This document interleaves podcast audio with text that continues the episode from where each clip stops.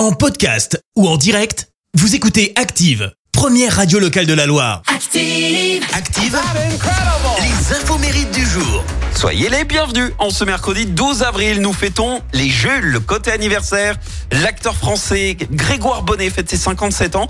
Il a vu sa notoriété, mais alors grimper en flèche grâce à cette série. Vous l'avez? Scène de ménage.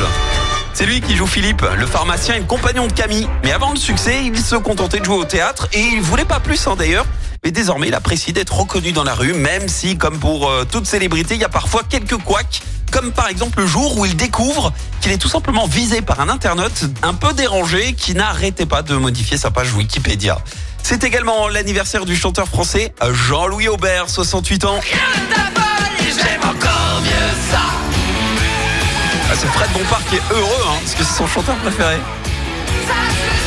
Jean-Louis qui a composé la majeure partie des chansons du groupe Téléphone. Sa rencontre avec euh, Louis Bertignac date d'ailleurs du lycée. Ils se sont retrouvés dans la même classe en terminale. Mais avant de créer ensemble le groupe, eh bien Jean-Louis Aubert lui est parti 5 mois en road trip aux États-Unis avec son ami d'enfance en mode euh, vide routard, autostop et guitare. Et c'est fin des années 70 que Téléphone se crée et devient euh, un groupe phare du rock français. Et en 82, ils réalisent leur rêve, c'est-à-dire jouer en première partie des Rolling Stones.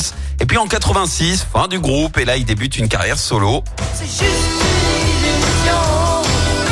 Mais ça n'a pas empêché de tenter plusieurs fois de reformer la, la troupe, mais trop de tension avec euh, la bassiste Corinne Marieno. Au final, il la remplace et forme les insus. Et le saviez-vous, en 99, Jean-Louis a fait un petit coup de Trafalgar.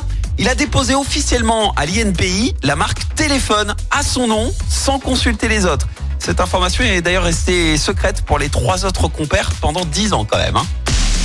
La citation du jour. Cachotier. Allez, voici la citation de ce mercredi spécial enfant. Écoutez. Ma fille m'a demandé ce que ça faisait d'être une maman. Alors je l'ai réveillée à 3 heures du matin en pleurant parce que j'avais perdu mon oreiller. Merci, vous avez écouté Active Radio, la première radio locale de la Loire. Active.